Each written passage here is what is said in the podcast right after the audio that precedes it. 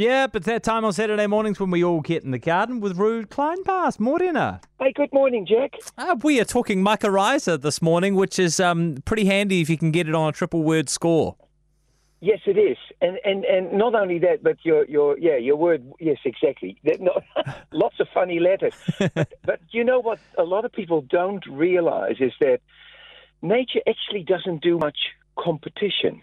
Nature does a lot of collaboration, and this is probably one of the best examples of that, Jack.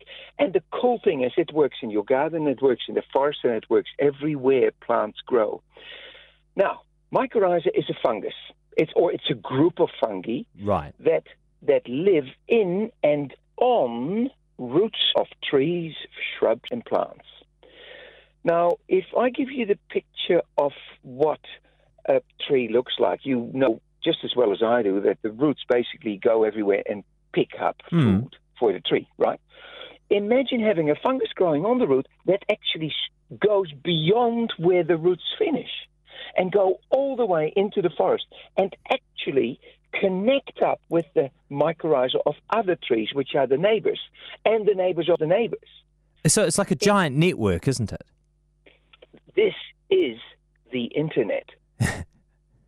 Uh, Is it is it is it one creature though? Is it is it considered. It's one one- creature? Yeah. Well, it's one fungus, but there's many different fungi. There, there are dozens of different fungi Yeah. of mycorrhiza. But basically, what this is, this is the wood wide web. Yeah. I like I'd, I'd like to say it like that. And they've worked out recently, especially if you look uh, if you look at Suzanne Simard's TED talk about how trees talk to each other. They've done some work on this.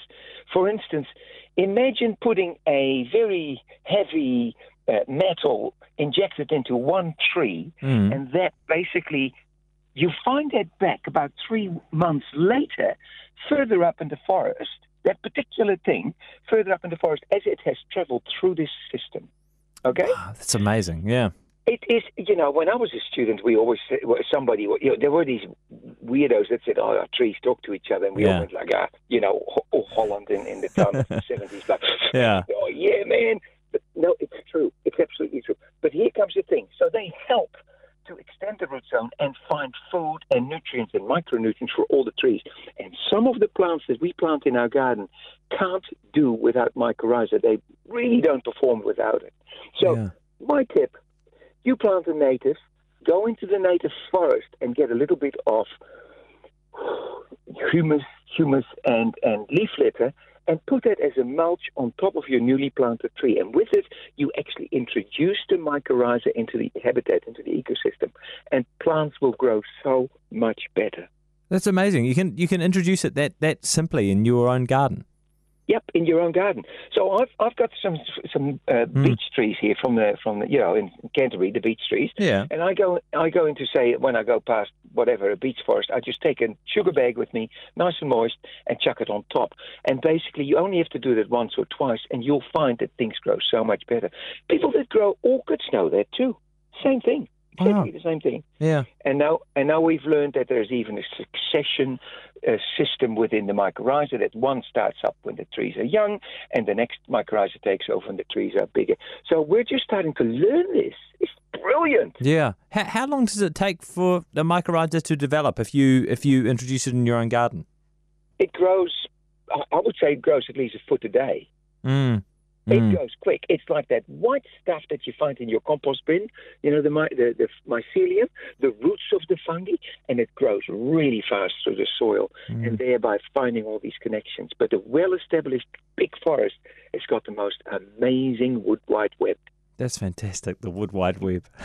Yeah. Very good. Hey, thank you so much, Ruud. It's it's fascinating. It is, and I think we can learn from that, Jack. Yeah. We can learn to hold hands. Yeah. Oh, Maori, here's a Maori one for you. Me uru kahikatea. When I told Maori about the Wood Wide Web, they said, Me uru kahikatea. We've always said it. Where have you been, you Pākehās? We've known this forever. Grow like a kahikatea, hold hands underground, and you'll be fine.